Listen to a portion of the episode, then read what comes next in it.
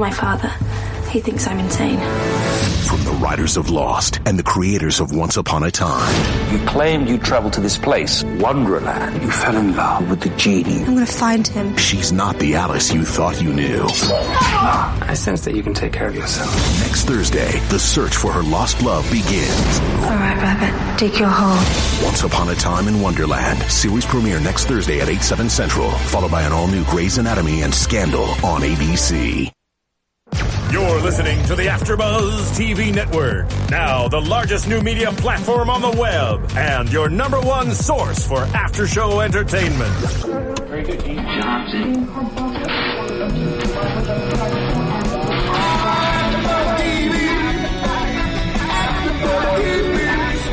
The AfterBuzz Studios in Los Angeles, California, presented by Maria Menounos and Bing.com, and streaming live thanks to Akamai Technologies. This is AfterBuzz TV's Scandal After Show.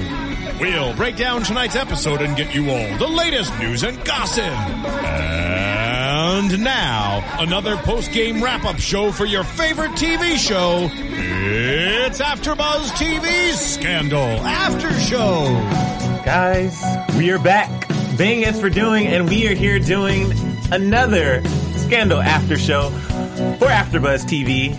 This is season three, episode one, and we are so excited, so very excited to be back once again. If you don't know me, I am your host, Emil Ennis Jr., joined here with three amazing gladiators, starting with the beautiful. Hey, what's up, everybody? I'm Cornelia. Hi, I'm Sophia Stanley. And I'm Bam Erickson. And before we begin, guys, um, if you don't know, if you're watching us live right now, this video goes to YouTube and also is a podcast on iTunes that will appear later on tonight or tomorrow morning. So make sure you check us out on iTunes, rate, comment, and subscribe.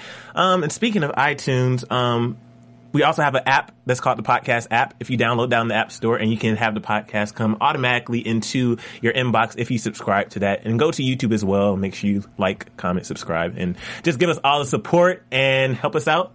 And, Cornelia? Yeah. And tell a friend. Yeah. Yes. And while we're talking about that, we have a great show coming on ABC. We have an after show for it as well. It's um, Once Upon a Time in Wonderland starting this week, October, no, eh, next week, Thursday, October 10th. So make sure you tune in. The premiere, um, it's about Alice from Alice in Wonderland. She's not the girl that you thought you knew. She's all grown up, smarter, stronger, and a fighter, and she's in love with the genie from Aladdin. Okay. I know, right? her father thinks she's crazy, and her doctors agree. But the main point of the story is that she embarks on her most dangerous and mysterious journey yet, and she's going back to Wonderland to rescue her one true love, who's being held captive by the Red Queen and Jafar, who is the evil wizard from Aladdin. You guys remember him? Yeah, of course we remember, yeah. That's crazy. So, from the writers of Lost and the creators of Once Upon a Time comes a brand new series, and it's a whole new world loaded with uh, stunning visual effects.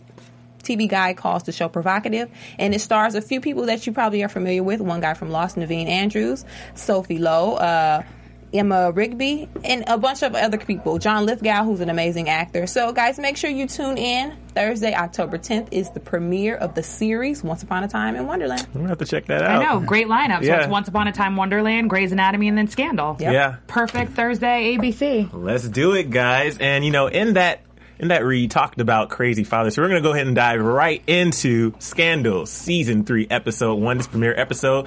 We left off last season. Um, I don't know for our season finale, we weren't quite thrilled, but now that I've rewatched, I think that it was a that, that season was amazing. We we have different opinions when we watch it live here and then go straight into the studio. But going back, I don't know if you guys did, but going back and rewatching the episodes, you really find the connection that you can't quite get when you watch it instantly. It comes straight in here because you don't have time to process. But Bam and I were talking right before the show, like when you're rewatching these episodes, it's like, oh my god, I really really love this show, and you for not like. Anyway, the point is, I'm glad to be back. We're glad to be back and break this episode down. So let's start with Olivia and her dad because we left off of that at the very tail end of last season, and we saw him throughout season one, not season one, season two, and now we see not only another side of the father, a deeper side. But we find out more about Olivia's character and kind of what makes her who she is. Um, First of all, Joe Morton is an amazing actor. Uh, one of my new favorites. Agree. I already had Cyrus as one of my favorites, but he is an amazing, amazing actor. And we saw them in the car, and they were. Um, he basically said, "You haven't talked for 22 minutes. I wish you were like that as a child." And then we have this beautiful acting scene between Olivia and her father when they go to the airport hangar. Um, so, what do we think about her father based on what we've seen in this first episode? Uh, Dad is a, a, bit on the harsh side. I know when we were watching, I said, Dad is emotionally abusive out here. Like, he really came at Olivia and had no boundary. There was no real filter. He kind of he said stuff to her that you were like, I, I, I cringed. I mean, I completely agree. I mean, because he basically, it's almost, she's a grown woman, number one. Number two, she's Olivia Pope. Number three, she's an educated, intelligent woman.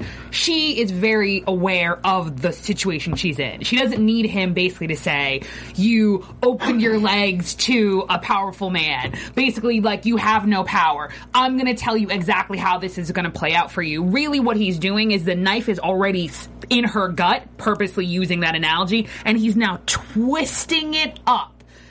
There's no need for that other than to basically put her off her guard to then control her and get her in the plane, which is exactly, if you think about it, was his intention. And that's actually what he did. So I think he has probably always been that cruel, but was intentionally cruel because he knew that's exactly what would get her on the plane. I disagree. I felt she needed to hear that because she's so used to um, the shoe's always on the other foot. So she's always the one that's telling people this is what you need to do.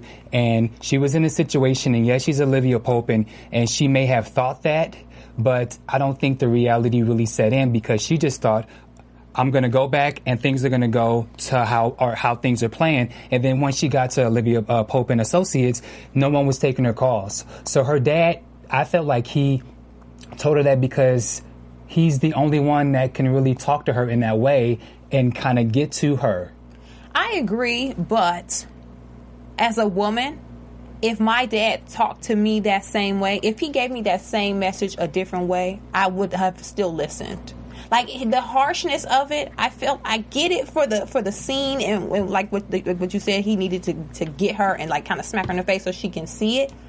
But he he had a harshness to him, like he's been harsh to her her whole life. Like But- that but- wasn't just a. But think- to me, but- was okay. like What were you gonna say? Emil, what were you gonna say? situation. In a way, though, I get what you're Uh-huh. saying. I get what you're saying. But if we break down the relationship of Olivia Pope and her father, and you think about the parent relationships with your parents or whatever, you're saying that you know if he was talking to her in a softer tone or in a different way, then he could have got the point across. But based on the relationship that they've established over the years, I don't think that any other way would have gone through with her or resonated with her because if you would have said, you know, Olivia as your father, I, it, it, first of all, she didn't talk to him for 22 minutes in the car. So once she got out, like the only way he could get through to her was to be verbally abusive and really get down to it and kind of insult her to the point where she's like, oh my God. And it was the, it was the line that he said where oh it was when he he didn't belittle her but he reminded her of what she used to say when um, she was little and he was like you know you have to be twice as good and he kind of paused and she said twice under her breath and it was that moment when he kind of like okay I got her where she needs to be right now you're gonna get on that plane um, so I don't think he was I don't know it's kind of double sided I think he was harsh but at the same time She was fearful. You know like what? her Oh, go ahead. reaction, she was afraid. And that wasn't like that wasn't a situation where it was like, dang, right, you right, Dad, I needed to hear that. No, it was like she was like sinking down, like almost. It, it- to me, it was like, does he beat her? Like that's how scared she was. Like she kind of was just she shrank, and I'm it gonna, wasn't. I'm gonna take it another step further. I'm gonna say that it is in this situation, it's actually worse than physical abuse because if you think about it, the totality of who Olivia is is words. Right? She's a fixer. How do you fix? You by controlling the narrative. That's all words, right? Technically, the underpinning of who she is is a lawyer the the the foundation of who a lawyer is it's words. It's how you use your words to either pick someone up or to slice someone down. That's exactly what he did because not only did he articulate what happened he then went one step further and basically said do you have to be this mediocre? Yeah. basically he didn't just call her a whore. He then said you believed him when he said that you could be first lady. And in believing that now I have no respect for you because that is the lowest of the lowest of positions. He's like, you, you could have been chief of staff, something better than just first lady, and we'll touch upon it. But then it juxtaposes towards the end of the episode Mellie's conversation with Fitz. how she always feels mediocre in her position as first lady, being such an intelligent, strategic, dynamic woman that she is. So I think it's both, but I think that it's actually worse because the way she, you know, when he went like that and the way that she quivered, it was sad. I think that what's really interesting about Olivia and, her, Olivia and her dad is, in a lot of ways, she's just like her dad. Because when Olivia has to get, she, she gives that speech to people when they don't want to hear it. And it was almost as if she's like her dad. You could. She's, I- to- she's yeah. totally like her dad, and it's tough to hear your dad tell you those things. But if you go back to all of the other conversations that Olivia's had when she was fixing, she's popped you right in the gut when someone didn't want to hear it, but they needed to hear it. So that's just how I look at it. But yeah, from a father daughter's perspective, yeah, he was he was a bit harsh, but they are really like they are really the same, and that's why there's that disconnect. I, I, I, I strongly disagree, and the reason I disagree, I agree with the seventy-five percent of what you're saying, but he didn't fix it. He told her to run. Yeah. And to me, that is the exact opposite of technically the person he said he was supposed to have raised. Like the person, to me, based on his personality, if he's raising her to be better, someone better and stronger and who works twice as hard wouldn't get on a plane and run. He would actually fix it. So when he said, I'm here to fix it, then fix it. Theoretically, that's what she then, when she actually woke up, tried to do was fix it. Running is not fixing it. She has never told any of her clients to run. She has always fixed it. So if she jabs, she holds you and she pushes you back up at the same time. You know what? I think I would. I wouldn't feel so creeped out about. Not even creeped out. I wouldn't feel so like weird about the conversation if the backstory matched their relationship. Like if they had this, if he came approached her like this, but they she went to school and stayed in the house. Like when remember when they said the backstory, Yeah. she Mhm. hadn't lived in the family house with him since she was twelve years old. Since the mom died, Since yeah. the mom died, she was a boarding school. So that shows a, uh, that does show a form That of shows- neglect yeah, because us- he basically just threw her off to boarding school and didn't want to have anything to do with her. So, with that said, if you're close with your dad and he comes at you like that, you would feel like it's from maybe more of a pl- from a place of love. Mhm. Like you'd be like, "Dang, dad, I get it." But when it's coming from somebody that really basically wasn't even fooling with you like that, you know, your whole upbringing, that that to me shows, like Sophia said, that's he's like belittling it. Like that, it's it's a different it's a different lane. It's not. I don't. I didn't see it coming from place of love. I saw it coming from place of control, and he was trying to belittle her. Well, then also though, there are multiple times where he just doesn't have any confidence in Olivia, and he tells her she doesn't know in in I guess a way he tells her multiple times she doesn't know how to deal with the situation. He doesn't know what she's doing, and I understand that you know Olivia uses, as we saw in season one, season two, she attempts to use her gut when it's not her judgment isn't clouded. But she attempts to use her gut to solve situations, but obviously her judgment's clouded when she's the actual client. But that doesn't mean that Olivia has no clue what to do in these situations, and that's the issue that bothered me with the father because he kept treating her as if she was not capable, as if he did not raise a daughter to be capable of solving this situation at all. And, I- and oh, no, go ahead. I wonder because Shonda is very good at backstory. I'm wondering because he revealed information that basically said, I know more than what you think I know. And so I do wonder in some episodes in the future, will there be a backstory to them having other conversations? Because he knows so much information and he was there to obviously get her daughter when she was in the, in, in, uh, in the, in the scandal. I wonder now if he knew and maybe they had other conversations that maybe will be a back, uh, a backstory weeks later in season three. I don't know. I feel like he. I feel like there's so much fishiness about his situation. Even and we'll save this for predictions, but even the way the mom died in the plane crash. He was supposedly a curator for the Smithsonian this entire time. Something about me tell, tells me that his whole family setup is being controlled by him, including the mom situation with her not being around anymore. I just don't take it as her just dying off, like, oh, you know, this. I And just know- don't take it. I, I. Cornelia, I think that's brilliant, and repeat that in predictions. No, seriously, like I think there's something there, um, and specifically, I think that Olivia's life, specifically as it relates to Fitz and this scandal, is about secrets. Obviously, her dad has kept secrets for her, from her, and basically, he said he's kept secrets from the United States of America. That's what he needed to do for them to be able to sleep at night, and and she she Not just they, but she, Olivia Pope, has no idea what he's done for this country. So she knows he's powerful, but not necessarily, obviously, a curator of the Smithsonian.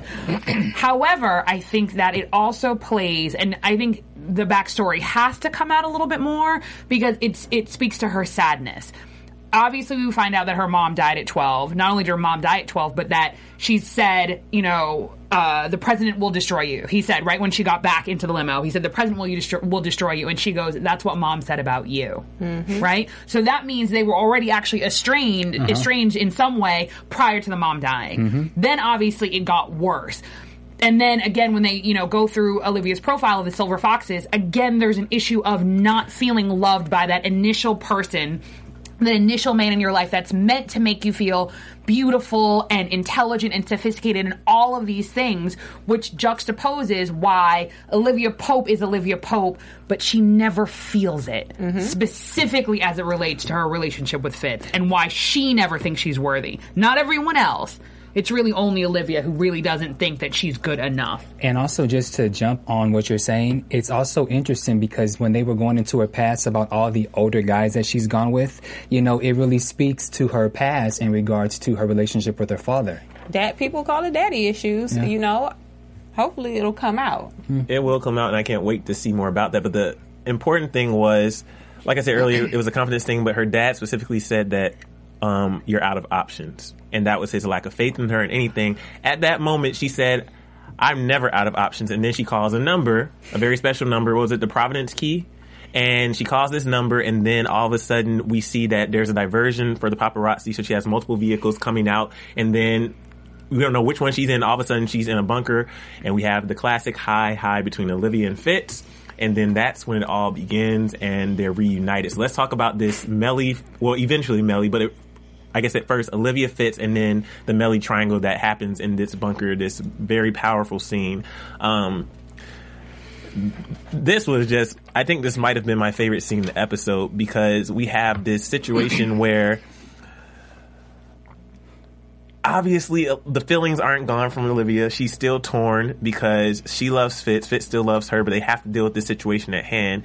And Fitz is still, I mean, we know now we know why, but Fitz is still kind of in the now because Olivia is trying to focus on the situation and he's more worried about, oh, I can't save you if there's ever an emergency or anything. I'm going to cut you off though. I think that's important because really, okay, I've always said this. That's his woman. She's his, like, they they're together, okay?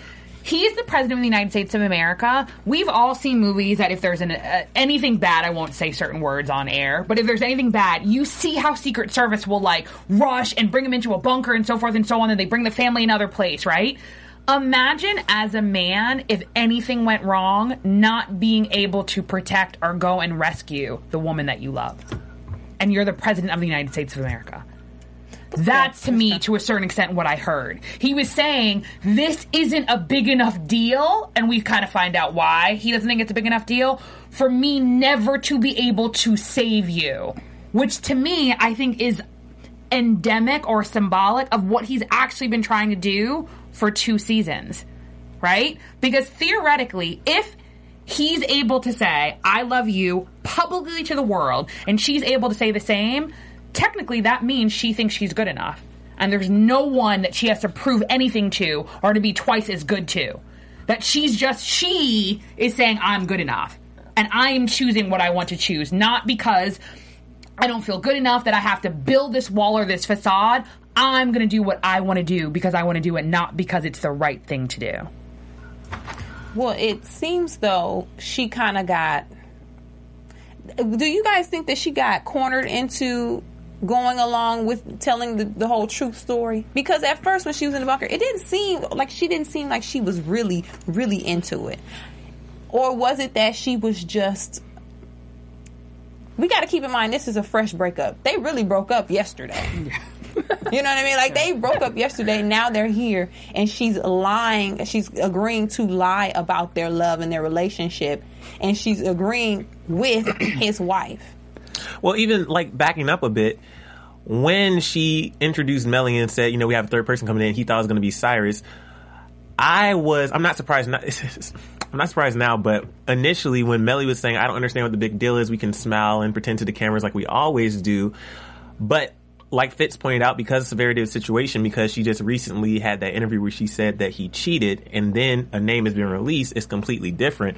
But that whole exchange between them, it was when I think things obviously things got really tense when Mellie called Olivia a whore to her face. And that's when the whole dynamic of that scene took a change because it was like, okay, listen, I'm standing right here. We're to be adults about this, and I'm not to have you call me out of my name right here. I'm Olivia Pope. You're Mellie Grant. That's Fitzgerald Grant. I know that's your husband. I am, if you want to say quote unquote, mistress, according to the media, according to you in your mind. But let's be real about this. We're in love, but we still have to figure out this situation, how we're going to tackle it. But I mean, you knew Mellie had to get it in once. She did. You can't blame her. Yeah, absolutely. You, I mean, you can. But also, then again, when you allow for something like this to happen, you get burns.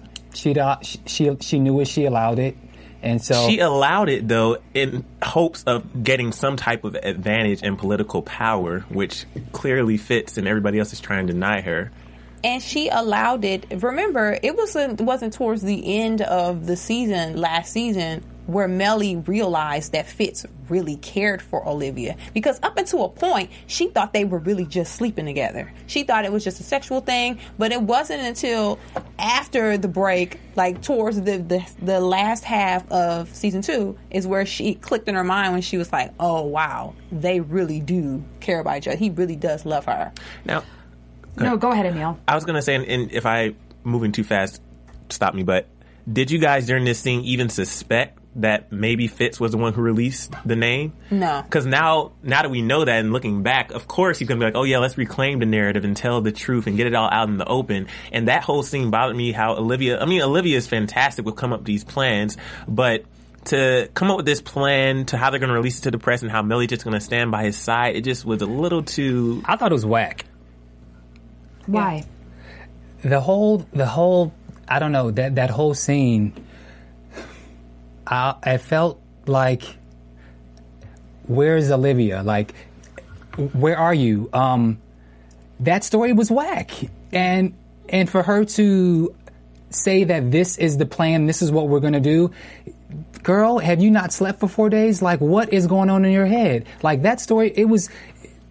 I don't know. I just No. it was whack. No, I mean, I think I, I I'm actually gonna second your sentiment in the fact that you're saying that it's whack, but I think that it's because Olivia never makes Olivia the client. Yeah. So she was still basically using herself as a sacrificial lamb or as a pawn. Like, so she was running it like, how am I going to help them? So technically, in, in that standpoint, it was a great plan, right? But at no point did she say, what do I, Olivia Pope, want? So even though we now know why he said it, but when he goes, no, why don't we reclaim the narrative? Right? That resonated with me because basically at the end of the day, the whole premise of this show is basically there that Washington DC has secrets and secrets will always come out. But when secrets come out, who fixes it? Olivia Pope, right? Now, theoretically, if you don't want to have to be your own client, then you don't control the narrative, you reclaim it. Because you basically don't have a secret. You own it, and technically, on one level, you say, I'm not married. No, seriously, I'm not married. I'm not a public figure. She's no longer chief of, of uh, or head of what's the her title or former title communications. Anyways, she no longer works for the White House. She's not married. She is a single woman. My social life or who I'm sleeping with or not sleeping with is none of your business, right? Granted, that's my own little fantasy world. That really would never happen given the dynamics, but I think you're completely right. It was whack, but it's whack because Olivia never puts Olivia first. And it kind of reminded me though, remember, was it the end of season one where Mellie and Olivia came with the plan for Fitz? And in this situation, it's kind of like Fitz was saying, okay, now it's going to be me and Olivia. Mellie, you're going to listen, you're going to play along, and this is how it's going to go so I can get what I want this time and everything will be cool. I can still have Olivia. We can smooth it out with the media. But right when Mellie said we're not having this and Mellie kind of just shut that shit down, that's when I. I mean, honestly, she did because we were sitting there in the studio like, no. And then as soon as we said no, Mellie said, oh, that's not going to work for me.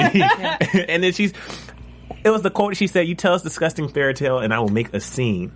And And she said, I'm tired. And I think she is because uh, jumping back to what Cornelia said, I think that all throughout season one and season two, we realized that she had always been aware of this affair, right? And she, I think, with each incident incident of them connecting, not connecting, how he reacted when they weren't together, how he reacted when they were to, were together.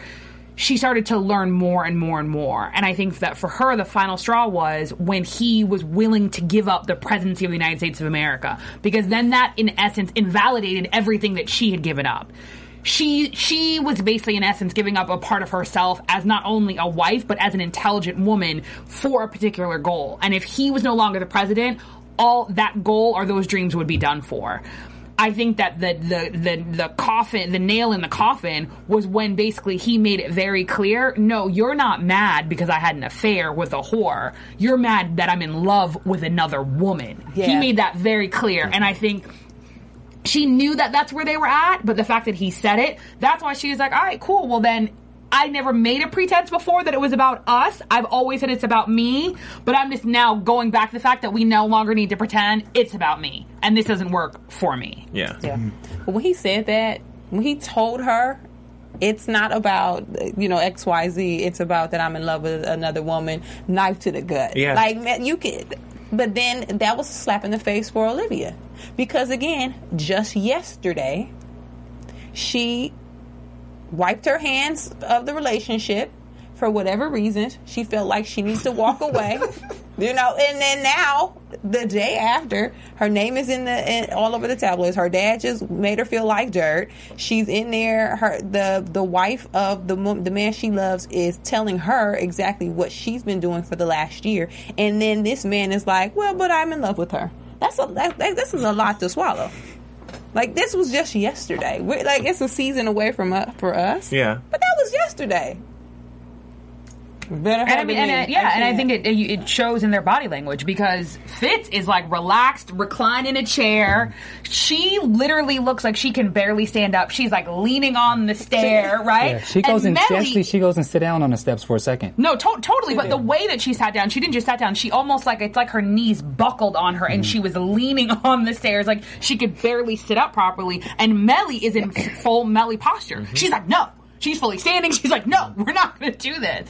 I think it's it. Yeah, I don't know. It shows a lot about the. But I think the one good thing that I did like about it is finally someone.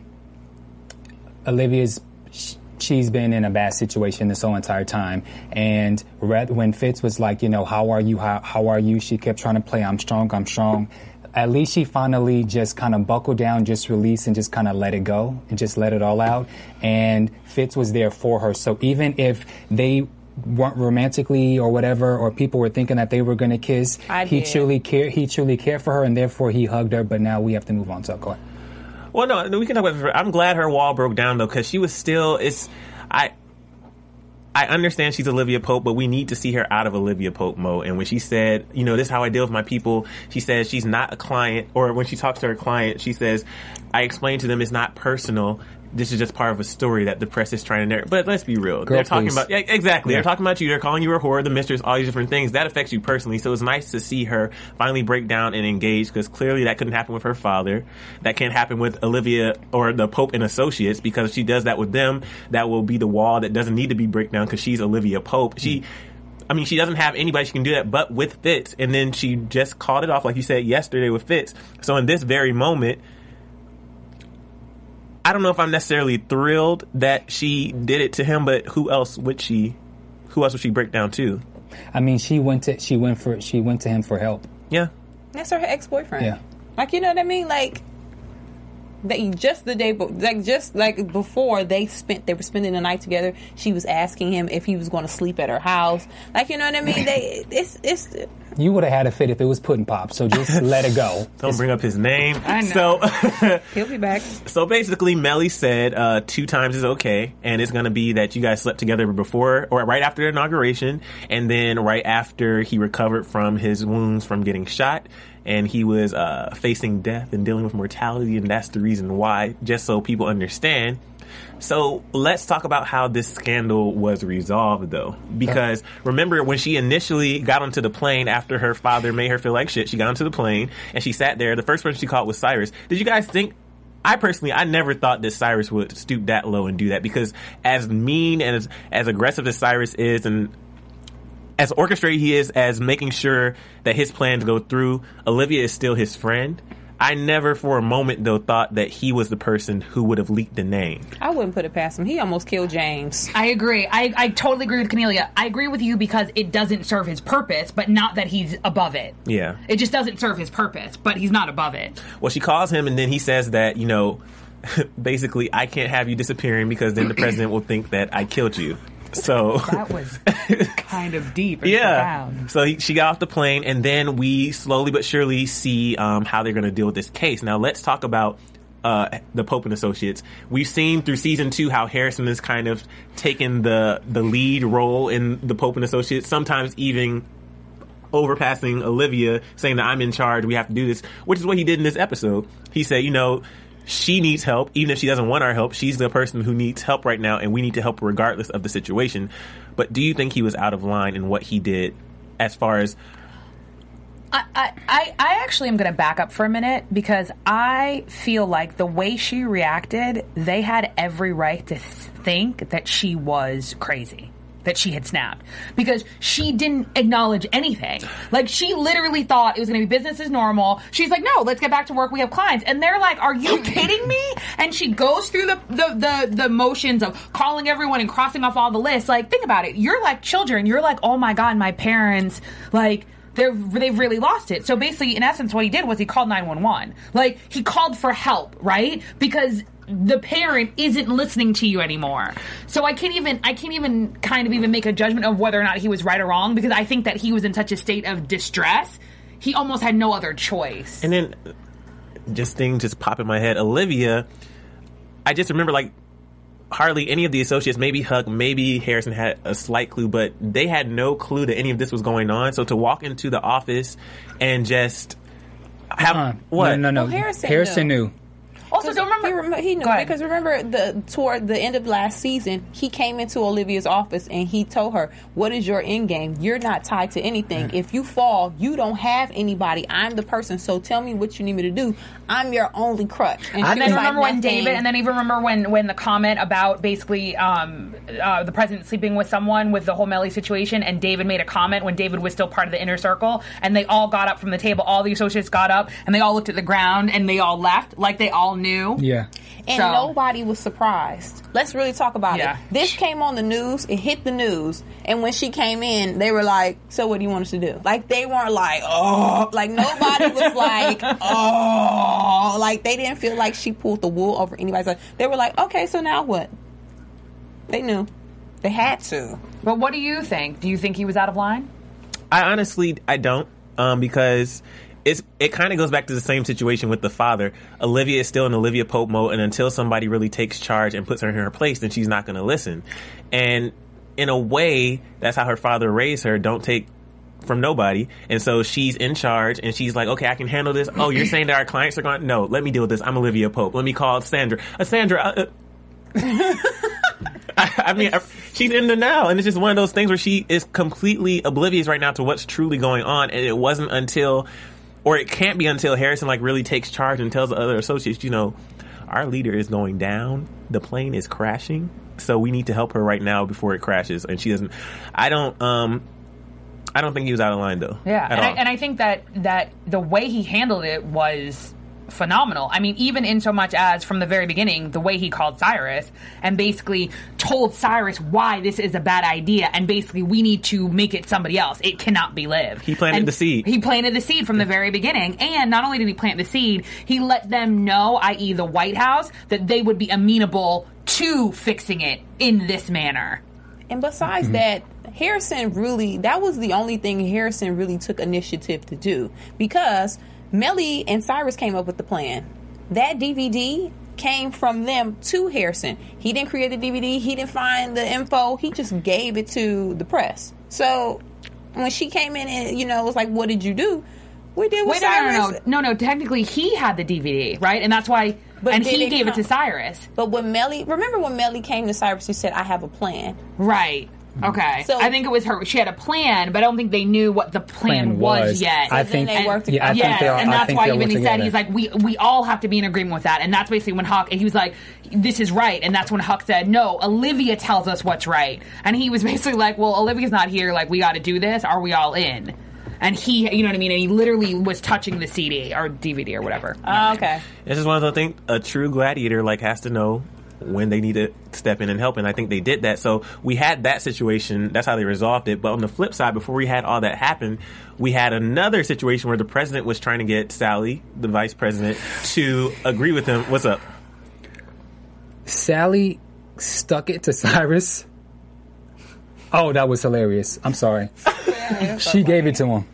She Yeah, gave I it to mean, him. But Sally is genius. Like just as far as quotes on the show as well. Like Sally is freaking genius. Um, but the way she. This is a this is another character who I've I fell in love with because she's another person who they tried to because she wasn't part of that original table, the table that brought Fitz to power. So they kind of treat her as if she is not as important. You're going to go with what we have planned. You're going to go with uh, the agenda that we are trying to push through this government. Whatever you say needs to support the president. And she's like, no, no, no, no, no. I'm still Sally. I have my own agenda. I will stand by you to a certain extent. And when when this whole thing came out, and I love when anything happens where she has the possible opportunity to jump in and make Fitz look bad, she jumps in. But Cyrus tries to make her look bad, and it was when she like really, like you said, just tore him down. tore him down. She was like, "I've never, um, uh, I've never forced my opinions, but basically, let me tell you what my opinions are." Right. But on the Sally a little big. She is. But, but, you know, again, if that's what she believes, but she's never she's never said anything. But sometimes Cyrus can really take you there, and Cyrus got what he deserves. But what I thought was smooth was after that whole ordeal, Fitz was like, Cyrus, relax. I got this. He smooth talked the shit out of Sally. Well, the reason is the re- the reason why I said earlier is one of those things where I was like, Sally must don't have a man because she she got pl- oh he She smooth- has one, but he's stepping out on Yeah. her. But the reason why I said mm. she's one of those people where she's not being respected as far as her position by everybody else, when you have somebody just like Mellie, Fitz has so many times gotten on Mellie's good side, but just showing her respect, getting down to her level or up to her level, where, wherever they think they are, talking to them in a respectful manner and saying, "Hey, listen, you know." I'm going to be truthful with you. I'm going to tell you how it is. I'm sorry that I did this. I'm sorry I did that. Instead of treating her like she's a bulldog, like she's just out in the grass, go go fetch. Like that's how they've been treating her. And he finally just leveled her and said, "Hey, you know, I'm going to be real with you. And when, even in our lives, if somebody treats me with respect, I'm going to treat them back with respect and say, "Oh, I'll be willing to help you." Especially since she knows. And no, go ahead. I was going to say, especially she, since she knows that this could eventually help her in the end. I agree, and I actually am going to take a different approach than Bam. I think that he smooth talked her by touching upon her religion. Yeah. Because I feel like in that moment, what he did is he confessed. Mm-hmm. He atoned. And technically, as she's played herself out to be, season one and season two, as a good Christian, if someone atones for their sins, it's your role to forgive them. So that's what I felt like was going on on that couch. Like, I don't think that he was smooth talking her from like that man woman perspective. I really think that's why even he said, he was like, yo, if you were a guy, I'd offer you scotch. I don't know what to do because you're a woman. So do you drink? Like, and I think that the way he sat down, I think he was confessing, and I think that's what took her off guard, and because she never expected him to be that truthful. And I think later on, that's why she even was able to confess, and they were able to have a moment because I think it was confessional. It was like that that that safety or that sanctity. And the bond was finally created because they've it's always been kind of like two magnets, opposing magnets Mm-hmm. that can't quite click. And for the first time since they had that mutual bond, they connected. And we found out that apparently something's going on for her husband Dan. He has a lot of fun. Yeah, so she has a lot in common with Fitz, and that's why the comment where she said, um, "Why are you being so kind to me?" She says, "Because we're not partners." So, um, Dude, uh, we didn't talk about how they flipped the scandal on Jeanette. Is that Yeah, important? we Yeah, brought yeah, we're about- We we're about to talk up. about that. Yeah, So- yeah. We saw that the plan that Fitz, Mellie, and Olivia orchestrated in the bunker didn't go through because Mellie turned around and flipped the switch on everybody. And she had that DVD release. Jeanette was thrown, and Cyrus is in on the plan. But the cool thing was when Mellie walked into the office, or Fitz walked into the office, and he basically had the same approach that Olivia had when she walked into OPA. You know, the "What did you do?" stance. He was basically saying, "What did Cyrus do?" And Mellie said, you know, it wasn't Cyrus, it was me. And there was that moment where Mellie was proud because she was saying, you know, you keep looking as if Cyrus is the only person who has any type of intelligence or any type of, of function. And she went back and quoted one of our favorite quotes from last season. You said I was ornamental, not functional. And when she said that, it was kind of like, listen, I don't know who you think I am, but I'm the first lady of the United States and you need to respect me. And that whole scene, Yeah, she pretty much she pretty much told him what she's been doing in her free time. But then on the flip side, He got he came right back. he came right back. It and you remember genius. last season? Remember I last remember. season when he laid Yes. in her lap and we, and we had- all said, all we were like, what are you doing?" we were doing? like, why is he no? But then we were like, is that a smirk? Yes. Remember? Right, I, yep. I even watched it last the Mhm. last episode today, and I was like, he smirked, Mm-hmm. and he told her what he did. He played her, and that was step one for him. It was so good. He's like, no, step one. I was like, mm. But this is the only thing that I don't understand. So when she said, "Okay, I know that you leaked it," and then he told her, "No, but I did this." So did he want this end game? So so did he actually want it to come out, or did he want her to end run him and fix it and it not be Olivia? I- do, do you do you understand it my seems question? Like he would have been cool with either one.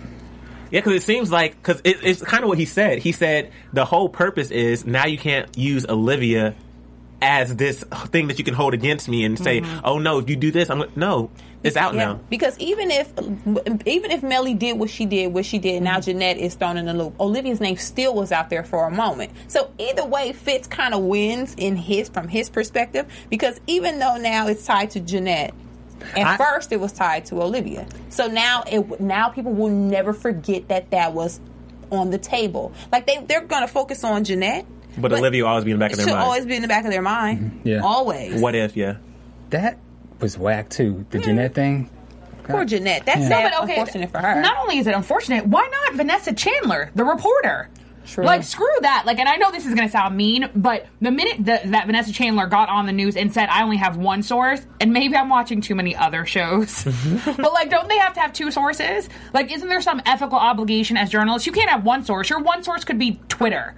Granted, Twitter is very accurate. I know, right? However, you need to have validate from another source, right? So the fact that she's getting on TV and and not just saying that he had an affair, but naming someone as powerful as Olivia Pope off of one source, I have a problem with that. I just have a problem because you're grimy. Sorry, I just don't like the character. I know she was only on for a second. I apologize. That's who they should have gone after. No, because at least she, because to me as a reporter, like you know, if you're going to come after the president of the United States of America, something could happen to you, Yeah. right? So you, you when you went to Malloy's, you kind of were like, okay, I'm gonna take whatever happens. This other girl has been doing her job. Yeah, she was innocent. Didn't, it, it was innocent. Didn't say anything, even when. She's having the press conference with them. She's not saying any jokes about Olivia or the president. She's doing her job. I don't like that at all. I don't like it. We're gonna wrap this up, guys. Uh, the episode ended, and we our jaws dropped because Cyrus walks into his apartment or his house, and we see Charlie with the gun pointed at him. But our jaws dropped when um, James was right there next to him, seemingly unconscious. Poor thing. Oh, I thought he was dead. We no, no, no. I were like, screamed "No!" and my nails went into bam. And I, I, I made a comment. I was like, I was like, so congratulations, Dan Bucatinsky. You won your, your Emmy. I was like, so he wins an Emmy and then you kill him? like, but we knew, I mean, we didn't know, but that was just a scary moment. And then Cyrus asked, you know, is he dead? He says no. And then Cyrus gets taken to Rowan, Olivia's father. And then we find out that there is undoubtedly going to be the storyline for quite a few episodes. What really happened at Operation Remington. So this is where we left off, and I can't wait to find out more. Uh, we're going to go into news and gossip though right now, AfterBuzz TV News. guys. It was a long, long summer. Oh, I agree. just quick side note because I know some of you probably saw on Twitter. So we have a lot of news, but the highlight of my summer was just one day randomly I went to the Grove, and because I saw, I just randomly saw a tweet from Extra TV who shoots at the Grove, which is a place out here in LA that Tony Goldwyn was going to be there. They and used to. And you said what? They used to. They moved to. Oh yeah, they're at Universal now, but they used to be at the Grove. And I went there, and yeah, they're Universal now. And um, Tony was there, and I got there and um, got to see him up close and in person. I was like trying to live tweet, my phone was having issues. The point is, he is the nicest person ever. I got to shake his hand, and I haven't washed it since. No, I, I really haven't. But yeah, Cornelia. but he is seriously the nicest guy ever, and he stayed. And even though he had to go to another interview later, he took pictures. I got a free uh, Scandal season two DVD, which Bam is currently borrowing. But and it was so freaking amazing. I'm so glad I had to meet it, and um, hopefully, hopefully one day this season or in the future, we'll have him in studio so we can meet him in person and he can sit on our lovely sofa and we can interview him. But um, what other news do we have, guys? I mean, we we can't even we don't even have enough time to talk about it. But obviously, not only has Scandal skyrocketed from the little engine that we all know could to now being a global phenomena. Uh, Kerry Washington has been dubbed by several publications and everyone who knows anything about anything as the new it girl, the muses of muses, and she has just been on cover after cover, Vanity Fair, Essence, Ebony. I think she's um, on the Hollywood Reporter uh, most powerful list um, with women, and and that's a list who that um, comprises of not only actresses but also studio executives. Um, variety, sorry, Variety Power list. So just on and on and on. She is just everywhere. And I think even um, People Magazine uh, voted her uh, best dress. So you know, Olivia Pope is fly, but Kerry Washington she just takes it up a whole nother level. And I don't, and not only Kerry, um, not only with her great fashion sense, but you guys know that they have now taken the Scandal wardrobe, and now it's available At at, Saks. Saks, yeah. Fifth Avenue. They had the event had last night, I think. Yeah, no, and and, and in Beverly Hills. In so Beverly and Hills. so they had the event in New York. So they literally have uh, scandal mannequins that uh, Kerry Washington and Lyn Paolo, uh, the um, uh, basically they curated and picked the clothes and basically did the scenes and set everything up. And they had um, an event. I think it was last night. You can definitely go to Kerry Washington's Twitter um, and uh, on Facebook to check that out. But they also have windows in Beverly Hills and one other place that somehow I'm forgetting. So just tell me on Twitter so that we can tell everyone uh, where those windows are, so that you guys can go check it out and take pictures. I hope it's not overkill. No, I think it's it's just crazy because this show is literally changing like the way people view fashion. Like be- it's one of those things where you're watching the show and you're like, oh, I kind of like that jacket. Even, oh, oh, like even that. Sally, even Sally Yeah. Langston, her jacket, the gray jacket with the black on the side. I was like, go ahead, girl. Sorry. um, and then just some quick congratulations. Like I said earlier, Dan Bucatinsky, um, congratulations on your Emmy win for guest. Guest guest actor. actor in a series, and then Well also deserved. recently, um, Shonda Rhimes was appointed to the Kennedy Center Board. So congratulations whoa. to you too. Um, yeah, but we are so so so so very excited to be back, guys, and we still have way way way more to talk about. But we can always continue the conversation online on Twitter. We will give you our Twitter names at the end of the show. Also on iTunes and on YouTube, um, and our personal websites wherever you want to interact with us. Uh, Tumblr. Everything, all different social media sites, we're here for you and we want to talk to you. So make sure you continue the conversation online and we will continue with you. Um, so I guess we will go into predictions. And now, your AfterBuzz TV predictions. Um, as you know, with my predictions, there's always more questions than predictions. So a couple questions I have. I want to know exactly what angle uh, Fitz is playing with the whole offering Sally, you know, jump through the window or climb through the window and kind of take the presidency away from me. I want to know quite the angle that he's going with that. Um, is he really trying to get out of the White House and take Olivia by his side? Is he trying to eventually throw Sally under the bus for not being loyal to him? Like, that- there's just so many different ways that could go. I want to know obviously more about this um, Remington. Remington thing, and we're going to find out more about that. I want to see how the associates progress after this role and how Harrison's role gets bigger and bigger in this series. And it's so funny. I'm so proud of him because remember first season, we were like, he doesn't have any lines. We were like, give him some lines and just how he's progressed over the seasons. Um, those are my three, my three main things. And also, I want to see how David deals with the dynamic between Olivia and associates and him now that he's back to his position, his new, his new position and that dynamic. Yeah. I think I predict that we will see, we will watch Olivia learn the backstory about her mom and her dad's relationship. Because, like I said before, there's just something fishy about her dad being in this position, talking to her the way that he does, her not being really around to him for him to really raise her, and then her, her mom dies in a plane crash when she's twelve. Like something about his job that, and the fact that he had somebody break down her door with a gun, and he said he was trying to shoot Jake, but really, were you really trying to kill your daughter? Right. It's just something about that. I think we'll see Olivia's backstory revealed to her at the same time as us. Because honestly, how would he even know that Jake was going to be there? Continue. I think that there is going to be um, like a scary um, like deja vu. I think we're literally going to experience deja vu. That there are going to be episodes that almost are going to mirror season one in the whole uh, scandal with Amanda Tanner, with Olivia Pope and the White House, and it will either go one of two ways. Either it will mirror how it went before, or it's going to show how Olivia can make different choices. Because as we can see, the fact that she, that Vanessa, not Vanessa Chandler, but the what, Jeanine, Jeanine. is going to be her client, Mm-hmm. that means she's going against the White House. Because again, Olivia Pope isn't going to loop them in. Right? So again, she's going back to Olivia Pope like nothing else has happened. Like she's not gonna like, you know, loop them in and she's gonna go head to head and there's gonna be some kind of war. It just decides, are we gonna repeat ourselves? Are we gonna make the same mistake again and again and again? Or are we gonna learn from our mistake and choose a different route? Yeah, and I don't particularly like the fact that she um that she picked her, but I I think that. Uh, to her as her client, I think there's the definitely we're going to see the backstory, and I have avoided you know any kind of clips or any photos, but there was one photo that I saw unfortunately, and it was with uh, uh, Kerry Washington and Cicely Tyson sitting at a table. So I'm thinking that Cicely Tyson is going to play her grandmother, and they're going to she um uh, she's going to step up and there's going to be some kind of relationship because the mom is dead. So Cicely Tyson will, you know, emerge and, and something, but we'll definitely, we'll definitely see the backstory to that.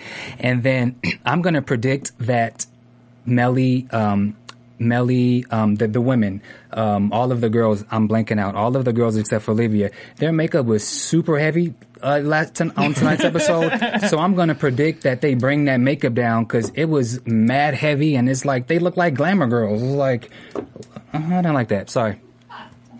I'm gonna just sorry um, jump onto Cornelia's because I think this she may have been saying this. Maybe the mom's actually not dead. I don't listen. So, because I, think that's, it. I'm just, I, and this isn't really my projection. I'm jumping on Cornelius, but I think that's what she was saying. She just didn't get a, a chance to actually articulate that. I'm not sure if the mom's dead. Yeah, I don't. I don't think she. I definitely don't think she just died out of nowhere in a plane crash. especially given the fact of what the dad was just about to Exactly. do with Olivia. I was thinking that. He was going to Okay. send her away, right? and- Disappear. And, just, You and just see? basically be like, whether Brussels, Johannesburg, Right. You see? blah blah. Yeah, I'm balling. Where you want to go? Her Yeah. mom, can't- I can't. If I must, I would like to go. Um, but uh, guys, that is a wrap for our after show for tonight. So we're gonna take it out. Where can we find you guys on social media? Um, you can find me on Twitter at Sophia Stanley or on Facebook, same name. I want to give a shout out to Tamika at uh, at Scandal underscore Swagger. Uh, she sent me some hats so to wear on the show. So thank you. Where's that hat from her? Yeah. Oh wow! So And- thanks, okay, Tamika. and can I make a I know. salty face? Where's my hat at? Right. So Bam getting personal gifts. So go ahead. You can find me at Cornelia on Twitter, Instagram, and Facebook. I also have a show at J Spot Comedy Club, Los Angeles, if in the area. Come by tomorrow, 8 o'clock. Better promote. I know. Oh. And you can find me on almost everything at Emil Ennis Jr. and on YouTube um, at Chasing LA. Guys, it's been a pleasure and a blast. Gladiators, we hope that you broke records tonight. And we And can't break wait. Twitter. Yes. and we can't wait to see you guys next week, same time, same place, AfterBuzz TV. We love you guys. Bye, gladiators. From Bing.com, executive producers Maria Menounos, Kevin Undergaro, Phil Svitek, and the entire Afterbuzz TV staff. We would like to thank you for listening to the Afterbuzz TV network. To watch or listen to other after shows and post comments or questions, be sure to visit AfterBuzzTV.com. I'm Sir Richard Wentworth, and this has been a presentation of Afterbuzz TV. Buzz you later. The views expressed herein are those of the hosts only and do not necessarily reflect the views of AfterBuzz TV or its owners or principals.